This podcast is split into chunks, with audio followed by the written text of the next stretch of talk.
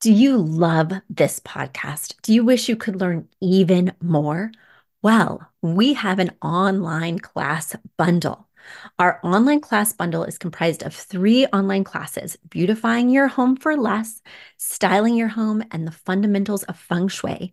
Each one of those three classes is between 30 and 45 minutes long and chock filled with visuals and tips things that will help you to style your own space or help out with other spaces. Additionally, with the pack of three classes, you get an autographed copy of my book, Affordable Interior Design. You get all of that for only $99. Once again, that's the three online classes as well as the book for only $99. You just go to affordableinteriordesign.com slash classes. Once again, affordableinteriordesign.com slash classes to buy your bundle today.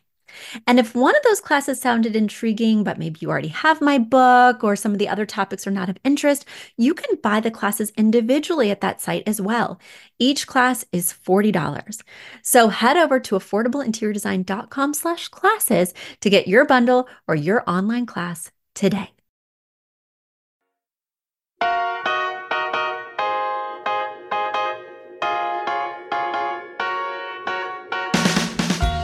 Don't need a high end designer or a lot of money to get a luxe look. Be your own interior designer. This is Affordable Interior Design, the podcast. Here's your host, Betsy Helmuth. I could not be more pleased that summer is here. I love the heat. I love the pools. I love the beach. I love walking outside with no shoes on. In fact, I can't even be bothered to put on shoes. I'm like walking around Main Street in Dobbs Ferry, uh, going to pick up my salad for lunch, going to pick up some decor items for my window, and I'm just walking barefoot. And I mean, it is small town USA, but come on, people drop glass bottles, but I don't even care. I've got to be barefoot. I walk right into my office. I take off my flip flops. People come in. They're like, My, you're casual. Yes, Yes, I am. It's summer. I've got my pants rolled up. I've got my t shirt on. And I am here with you, and I couldn't be more excited about it. I am at the office on the weekend, which is not typically my MO, but I am here redecorating my windows for summer. And when I'm redecorating my windows, the effect that I want it to have is that I want it to, of course, draw people's eye. I'm here on Main Street. There's lots of storefronts. There's lots of things to look at. And I want mine to grab their attention. Of course, it still has to be aspirational and beautiful and interesting. But most of all, I want it to be colorful. In fact, each season, so four times a year, I redecorate my window. I give myself a budget of between $75 and $150, depending on the season. Christmas or that winter season, Hanukkah, that usually takes a lot more money. These summer months are typically a little bit easier to design for. So typically what I do is I head to Michael's. I have my budget. I have my coupons. I go down the aisle and I just see what inspires me. What's on sale? What's colorful? What matches with our logo? What is fun and fresh, but not too expensive? So typically that's what I do. And that's what I did yesterday with my kids. My kids were actually already in their pajamas. And I said, kids, we've got to maximize our time. We're headed out for vacation here in a bit. And I have no time to find things for my windows. It's already July. I can't be, well, it's almost July. I cannot be uh, letting this languish. I got to get on it. So I took them in their pajamas. I did make my daughter put a dress on over her pajamas and we headed to Michael's and we strolled the aisles and we found things. And of course, they had lots of ideas, which is how I ended up with glitter pool noodles in my window. You know, it really unleashes my creativity. I just let my mind wander. I try not to think about it. But at the same time, people are judging us. They're judging my company on what I put in the windows and how I put it together. Uh, but it was so funny right after we went to Michael's, we went to the Christmas tree store. And I rarely go in there because I do associate it with Christmas trees, even though, of course, we all know that's really not what it is. But it just doesn't occur to me to go there based on the name alone.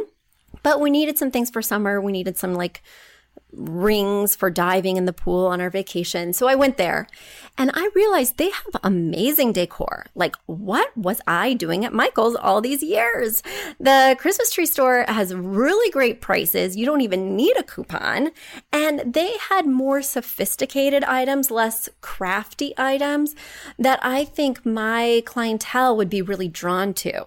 You know, rather than going for glitter pool noodles and brightly colored beach buckets, I could have been going for like worn wood anchors and like beachy, rustic, Joanna Gaines type things. And I think that would have more of appeal. Well, I'd already spent my full budget at Michael's. I'd already gone in a hot pink and teal direction, and there was just no way to dial it back and incorporate these really cool faded starfish and light powder blues and icy beach glass greens. I just couldn't go back, and I didn't have time. Uh, it was already past the kids' bedtime, as you know from the PJ comment. I did not have time to go return all this stuff. So I decided to stay in my lane and stay with the Michaels stuff and just keep in the back of my brain that the Christmas tree shop is truly a find. Well, by the time I got to my windows this morning and I unpacked all my items, I realized that those muted beachy tones, those pastels, those really cool washed woods, those galvanized buckets, they wouldn't have popped in the window like my hot pink glitter beach balls, like my hot pink sand buckets and my hot pink paper poofs. And I did tone it down with some silvery glitter and also my teal beach buckets. But I just realized that even though my clients would be more inclined to go with that beachy, soothing style, it really wouldn't have popped in my windows. So that's something to think about. You know, what is your goal with your design project? If you do have a retail space, it might be to catch people's eye. If you have a beach house that you're trying to rent out on Airbnb, you may want to incorporate some things that pop because those really muted beachy palettes that we love so much in person don't have a lot of personality in a commercial application. They're not going to pop. They're not going to draw your eye to them. So you want to be thinking about interesting patterns a couple bold colors. For instance, my 60 30 10 in my window, because I always want to align with my branding as well. I have the deep blue. I got this amazing water paper at Michael's, like these huge rolls of paper that look like the ocean. What? What? For 10 bucks. Uh, so anyway, I got that, which really corresponds with the deep blues, the navies, teals in my logo. Then I got the teal, so the teal would be my 30% uh, with the beach buckets and these cool foam discs. And then I got my um, 10% pops, which are those hot pink touches that will really make this super cool palette sing. Because when you do have an entirely cool 60 30 10, while it can be quite tranquilizing and comfortable, while it might be aspirational for a lazy beach house, it's not going to capture people's imaginations like a mix of cool and warm tones in your 60 30 10. So today, while I was up on a ladder in my windows, cutting down the pastel colors from spring and putting up these hot summer pops, I was feeling really good about the Michaels choices I had been regretting the night before. Because as I was putting them up, people were walking by, they were stopping. That hot pink 10% was really grabbing them. And then they were able to take in my 60 and my 30. So keep that in mind when you're designing your beach house, your Airbnb rental, your retail shop window, even your home. All right, time for a mailbag. I have a lot of amazing questions that have been coming in and I am ready to tackle them. My first is from Amanda. She writes, Hi, Betsy. I have two questions for the podcast. One, I love the look of a jute rug and have seen it pictured under a bed, but I just can't imagine that it's comfy. I want to step out of bed onto something soft in the morning. Can you recommend another type of rug that looks similar but feels better? Yes, I can. Yes, I can. So I completely agree with you that jute, even if it is a soft jute, which is not an oxymoron, but jute just isn't that comfortable. It's not that sumptuous. It doesn't make you want to jump out of bed and wiggle your toes in it unless you're hoping for exfoliation of your calluses. I love the simplicity of a jute. And I think the thing that really makes a jute stick out is its texture, is its nubby woven texture. And that's something you can definitely find in other textures of rug. Uh, the first thing I might say is that Pottery Barn Teen has fake sisal looking rugs. And sisal is very similar to jute in that it's a woven natural fiber. So Pottery Barn Teen, it's not just for teens people. I find so much gold there for myself, for my storefront. You know, so fun they have these large rugs that look like sisal rugs that are even bordered just like a traditional sisal rug, but you can get it bordered in these fun colors. You can get like a teal border, a pink border, a navy border. They might even have a cream one, but they look very much like that natural texture, but it's much softer. I think it's a wool derivative. Another way that you could go, if you really like that chunky jute look, is that they do have like some woven type sweater rugs. I know West Elm has a few. And if you just type in woven rug or sweater rug, you'll get that kind of braided texture, that cable knit look without the scratchy feel. The key is just to look at what the rug is made out of because sometimes it will look nubby and braided, but it will actually be wool or acrylic or nylon, which is definitely going to be softer, more plush than that natural jute. So just think about what you really are attracted to with the rug. I have a feeling it's not the natural texture. I have a feeling it's more that nubby look. All right. Your next question is, Betsy, I really want to buy the Atwell metal canopy bed at Pottery Barn for my bedroom, but I am worried that it will make the room look smaller because the ceiling is 112 inches high. There's also a ceiling fan that comes down 17 inches at its farthest point from the ceiling. The ceiling fan would be very close to the end of the canopy bed, but it would not touch it. The bed would have to go in exactly one spot in the bedroom because there are two windows on the back wall that leave exactly that amount of space that is needed for the king bed, and all of the other walls have doors, closets, bathroom, etc. Any advice you can give me would be appreciated. Thank you, Amanda. All right, Amanda, I have a very clear plan of action for you. I don't mind a canopy bed, even in a room that has eight foot ceilings and yours are closer to 10 feet. I think that a large bed and of course a canopy bed gives a bed prominence in a room, makes the bed feel quite large. I think that a large bed can make a bedroom, whether it's small or whether it's tall like yours, feel so sumptuous, so grandiose, so fabulous, because truly a bedroom is typically all about the bed. I don't mind that choice at all. The only thing that would sway my opinion is that you do have this ceiling fan, and I think the heights are fine. The fact that it wouldn't conflict is fine.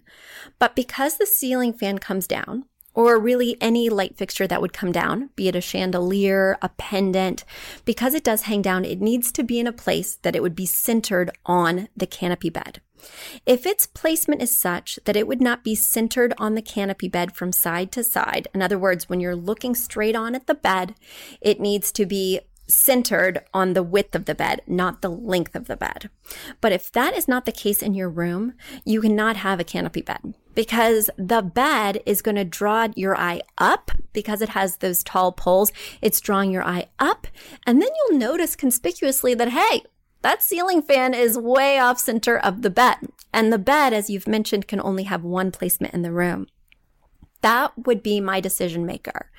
If that fixture cannot be centered on the bed, I would not do a canopy bed. Rather, I would just do another type of bed. And if you're looking for that super grand moment, that opulence, that regal feel, go for an extremely high headboard. A typical headboard is between 45 and 55 inches high. So if you went for something that's 55 to 85, that is going to give you that wow, that punch, that real regal feel without making it look awkward that the ceiling fan is off center. I hope that helps, Amanda. Let me move right along to my next question, which comes from Jamie. Jamie writes, Hi, Betsy. Thank you once again for answering my questions about the Skittles effect. I'm so excited to let the colors flow now that you've clarified my misunderstanding. I was also glad to hear that the mailbag is light. That's all the encouragement I needed to ask you another question. This time it's about mixing wood tones. Your book mentions that when selecting furniture, one needs to stick with all dark woods, all medium tone woods, or all light woods.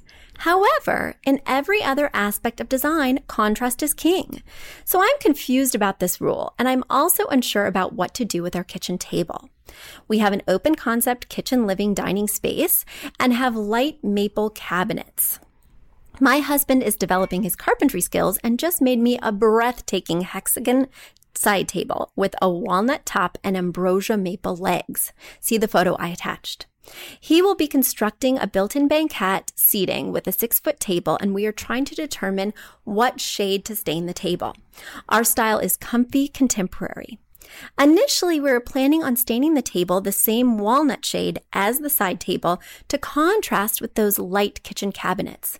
But I have started second guessing this when I read that section of your book. His carpentry friends seem to value light and dark contrast in furniture construction, so I am stuck. I would love your professional opinion to clarify this conundrum. Thank you, Jamie.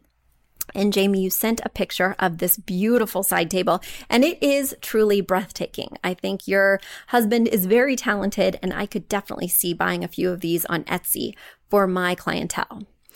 Let me answer your question. Unless you have a very eclectic point of view, you should not be mixing wood tones and not specific wood tones. Let me clarify wood families. Mixing wood families can make things look frenzied in a room. And when I'm talking about contrast is king, I'm meaning contrast in textures. So that means not just using all wood, but rather shaking it up and using stone, using fabric, using glass, using metal, so that the space feels more holistically complete. It feels more visually complex, and I do not want it looking like you shopped at the wood store for everything in your home. And that is where your husband's friends who are in carpentry and I would probably have a um, tete a tete, a little bit of a shakedown because uh, they love wood, right? They would love everything in their home to be wood. I think if you ask them, they would say, let's make everything out of wood. And that becomes too dense, too heavy. And in that case, they are trying to do two tone because they are desperate for it to be less homogenous, less dark, oppressive, and wood color feeling. So they are revering contrast within the wood itself. Whereas as a designer, I am much more drawn to a mix of materials. And I think that's where the confusion might begin.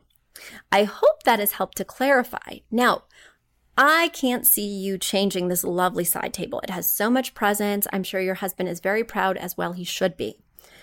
What I would suggest, because this side table is going in the living room, is that you repeat this two tone wood effect and that that becomes the element that gets repeated. That becomes your new color family, right? I would think that maybe that kitchen table is going to be two toned as well. Uh, I would make the base light again because you have light cabinets and that way you wouldn't have so much light. And then make the tabletop dark because in addition to contrasting with the cabinets, it will also conceal spills, stains when your kids write on it with marker, uh, like mine do. When your kids accidentally use the Sharpie and it goes through the paper, like mine have. Well, there you go. That darker stain will definitely hide those issues that would be the way I would crack this nut. But I still stick to my guns and I'll take it outside, out back behind the woodshed with your husband's friends that too much wood is oppressive, not appealing, and he should definitely keep crafting with wood, but he should sell more on eBay and put less in your house. You know I keep it real, people. You know I keep it real. And now it's time for a quick commercial break.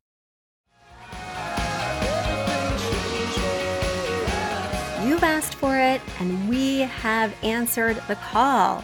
For years, you've been saying, Betsy, you're talking about all these great design concepts, but we can't visualize them.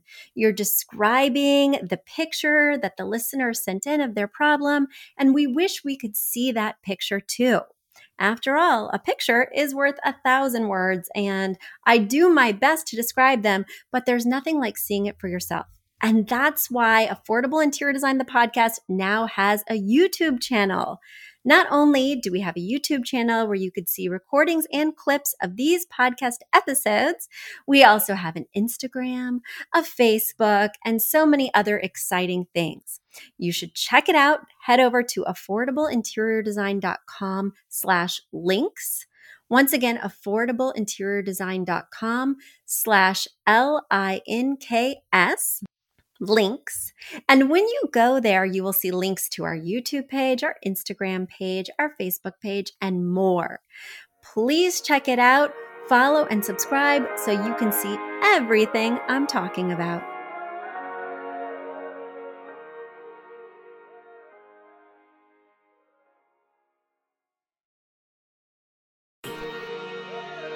Let's move right along to my next question, which comes from Amanda.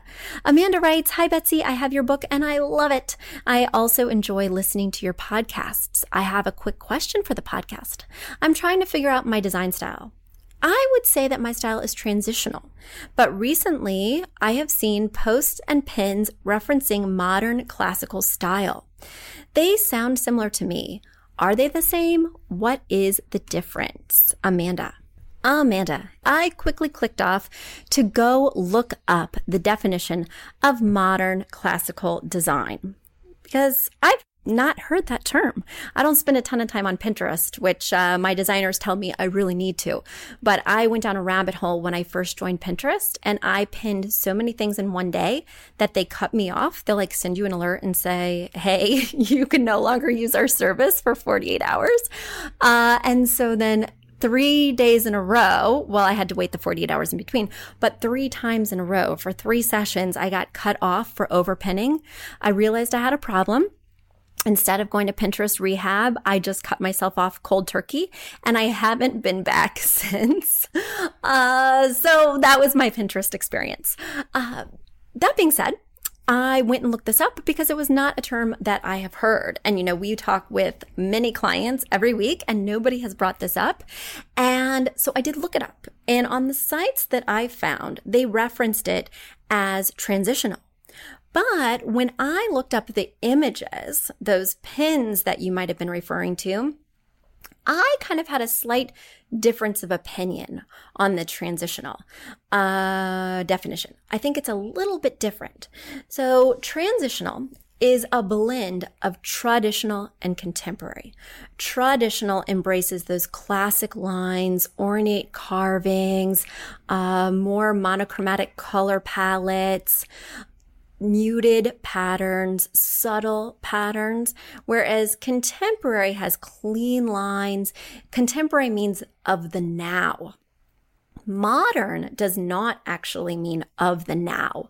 Modern refers to a style that was popular in the 50s and 60s that was quite austere, that used a lot of lacquer, reflection, very minimal lines, very minimal features, absolutely no ornamentation, uh, geometric patterns at best, mostly solids, some bright colors mixed with blacks and whites.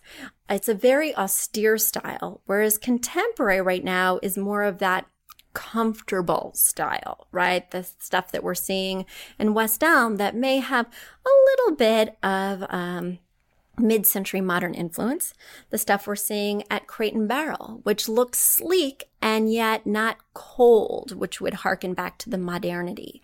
So when I was looking at some of these modern classic images that came up when I typed that in, they did have slightly more of that reflective quality, harkening back to that more austere look, but then having some ornate detailing, like a very sleek lacquered coffee table that then has intricate or detailed legs, a very sleek and low sofa that might have some tufting and like an English rolled arm. I thought it was intriguing and embodied a little bit more of that severity, austerity from the modern style, pairing it with those details and lines of a more classic style.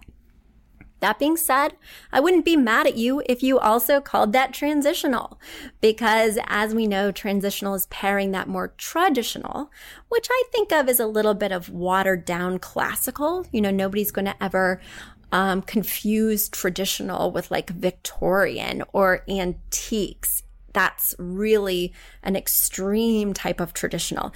The traditional that we're talking about now is more Ballard designs, where the um, wood carvings aren't as ornate, but still curvy, right?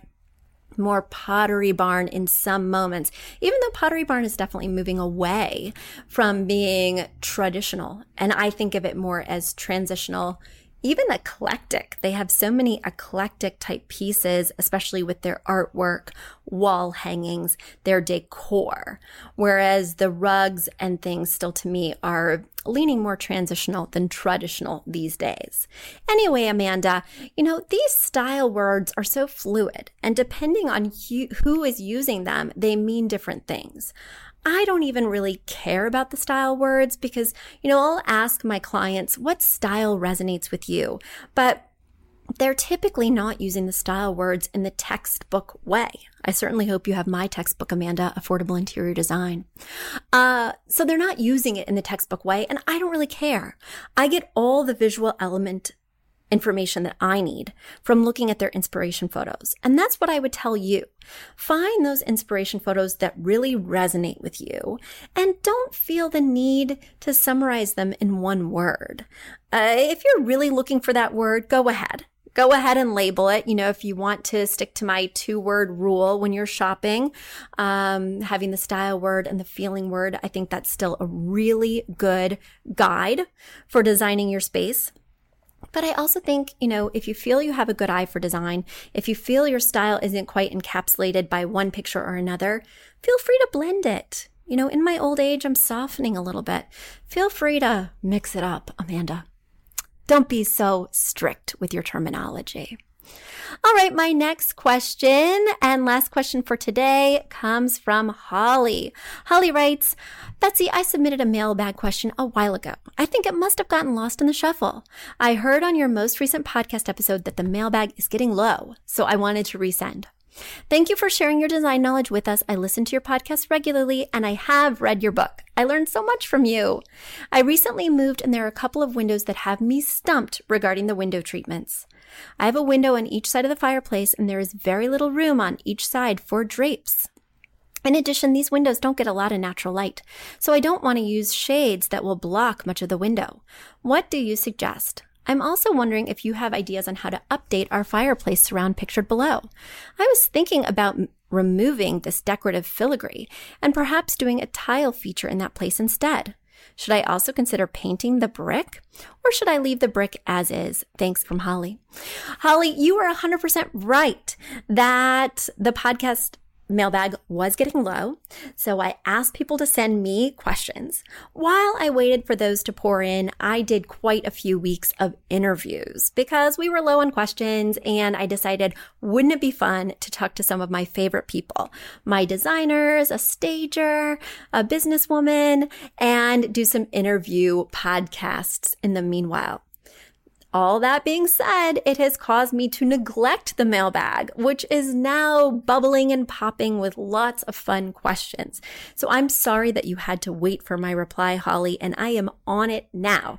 Keep those questions coming because the mailbag is only medium heavy at this point. Now back to your question.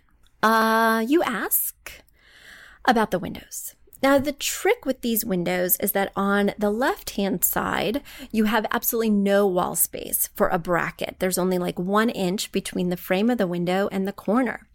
On the other side, it's asymmetrical. You have Oh, I can't really tell from this picture, but it looks like you have a lot more wall to play with, at least 18 inches, and that's where my picture gets cut off.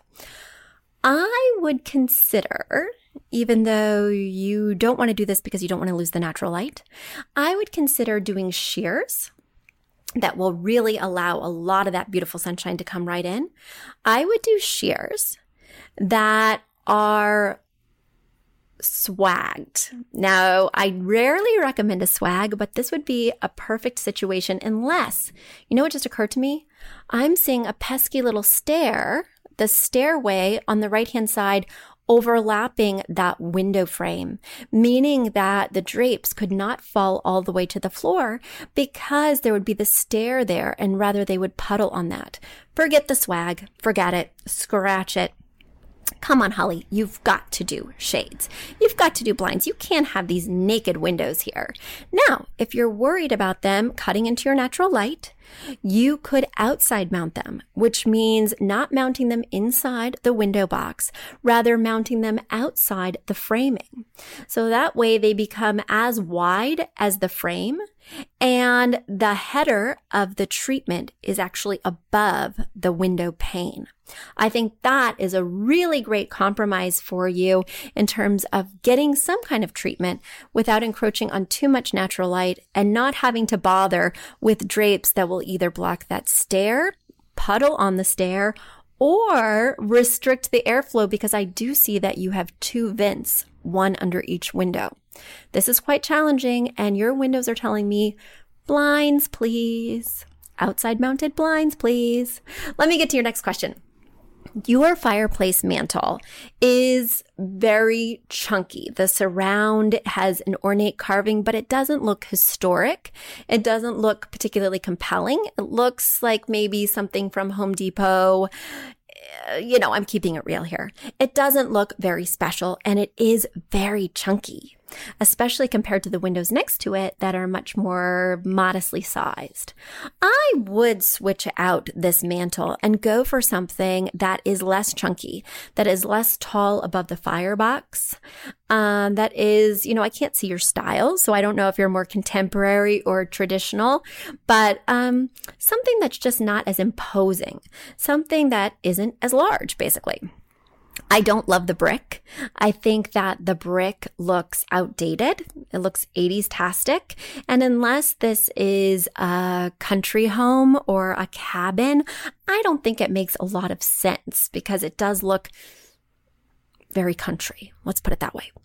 I'm open to you painting the brick, but you do have brick surrounding the fireplace opening as well as on the hearth.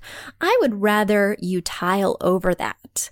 I think that would be much more interesting and I could see doing a similar tile around the fireplace as well as on the hearth. No need to select two separate tiles unless you just want to, but of course that makes it more complicated. And if you do want to do two separate tiles, I would be inclined to do a neutral type tile, gray or beige on the hearth. And around the fireplace, I might do something that contrasts with that. So maybe it's a color, maybe it is a white or a cream, I think that would look really interesting. But this is something that you want to see what's out there, see what aligns with your budget, because it's not actually offensive, especially if you have a lot of furniture and things around it. I do think that the mirror looks a little odd because you have these two rectilinear windows on either side of this very boxy, chunky square fireplace.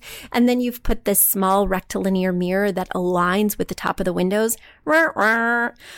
I would break up all these hard edges and use a circular mirror that goes well above the window line. I always hate it when things line up with the windows, whether it be artwork or a mirror. I want it to either be higher than or lower than the windows. And in your case, if it was lower than the windows, because you have such a high uh, mantle, it would look really squat. So go for a larger circle. And I think that that will really make the whole moment sing, whether or not you do anything with that mantle. All right, guys, it has been a joy talking to you. I'm going to head out and enjoy my weekend. I hope that you enjoy your weekend. And if you do have questions for the mailbag, send them in. Send them in to info at affordableinteriordesign.com. Once again, info at affordableinteriordesign.com. I don't have any interviews coming up, and I would love to dive into more of your questions after I hit the beach. P.S. guys, I am about to hop online and record a bonus app. This bonus app is going to be packed with lots of tips. As you guys know, I get lots of press inquiries. Some of them I can answer and some of them I just don't have time to, but I have lots of thoughts and feelings, but I just can't meet the deadline sometimes because I'm working on big projects. Well, there are a few questions that I got from the press that I just wasn't able to answer, but I want to share my answers with you. I'm talking about appliances. I'm talking about a small space living. I'm talking about all sorts of fun things. So if you are not a premium member, I want you to go to affordableinteriordesign.com, click on our podcast and become a premium member ASAP. There are over 50 bonus episodes. One is released each month, jam packed with gold, with tips, with design diary entries that I don't share with anyone else. You won't want to miss it. In fact, heck, I'm about to record it. I think I'm going to throw in a couple of anecdotes about clients I'm working for right this very minute. In fact, I'm going to be designing all night long. So I don't want you to miss any of this goodness. Like I said, go to affordableinteriordesign.com, click on the podcast tab and become a premium member for as little as $5.99 a month. And then of course, if you sign on for six months or a year, it gets much cheaper than that you get access to all this wonderful content. And uh, also, you support this podcast and keep us on the air. Love that too. So, thanks so much to my premium members, and I really appreciate all your support. Bye.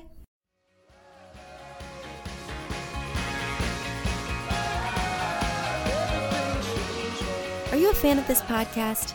Do you wish there was even more juicy content for you to sink your ears into? Well, there is. You can become a premium member of this podcast for $5.99 a month and get full access to an archive of over 50 bonus episodes. Additionally, we release a bonus episode every single month. That's a ton of extra content, including my personal interior design diaries, extra tips, my talking about trends, and so much more. Additionally, you'll be keeping us on the airwaves each and every week because your premium membership money goes directly back to making this podcast amazing. Check us out at affordableinteriordesign.com. Click on podcast to learn more and to become a premium member today.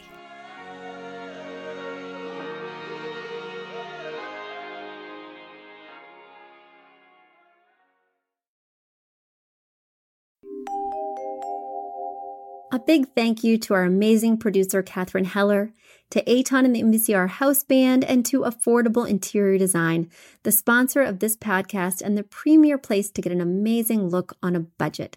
Check out affordableinteriordesign.com.